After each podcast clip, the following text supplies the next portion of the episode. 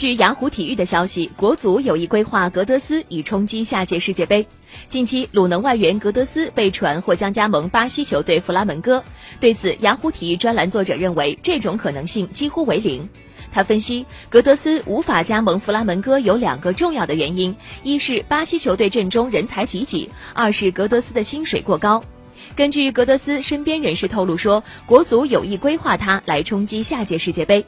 一旦规划成功，格德斯将不再占用外援的名额，他的年薪也将由四百万欧元跃升至一千一百万欧元。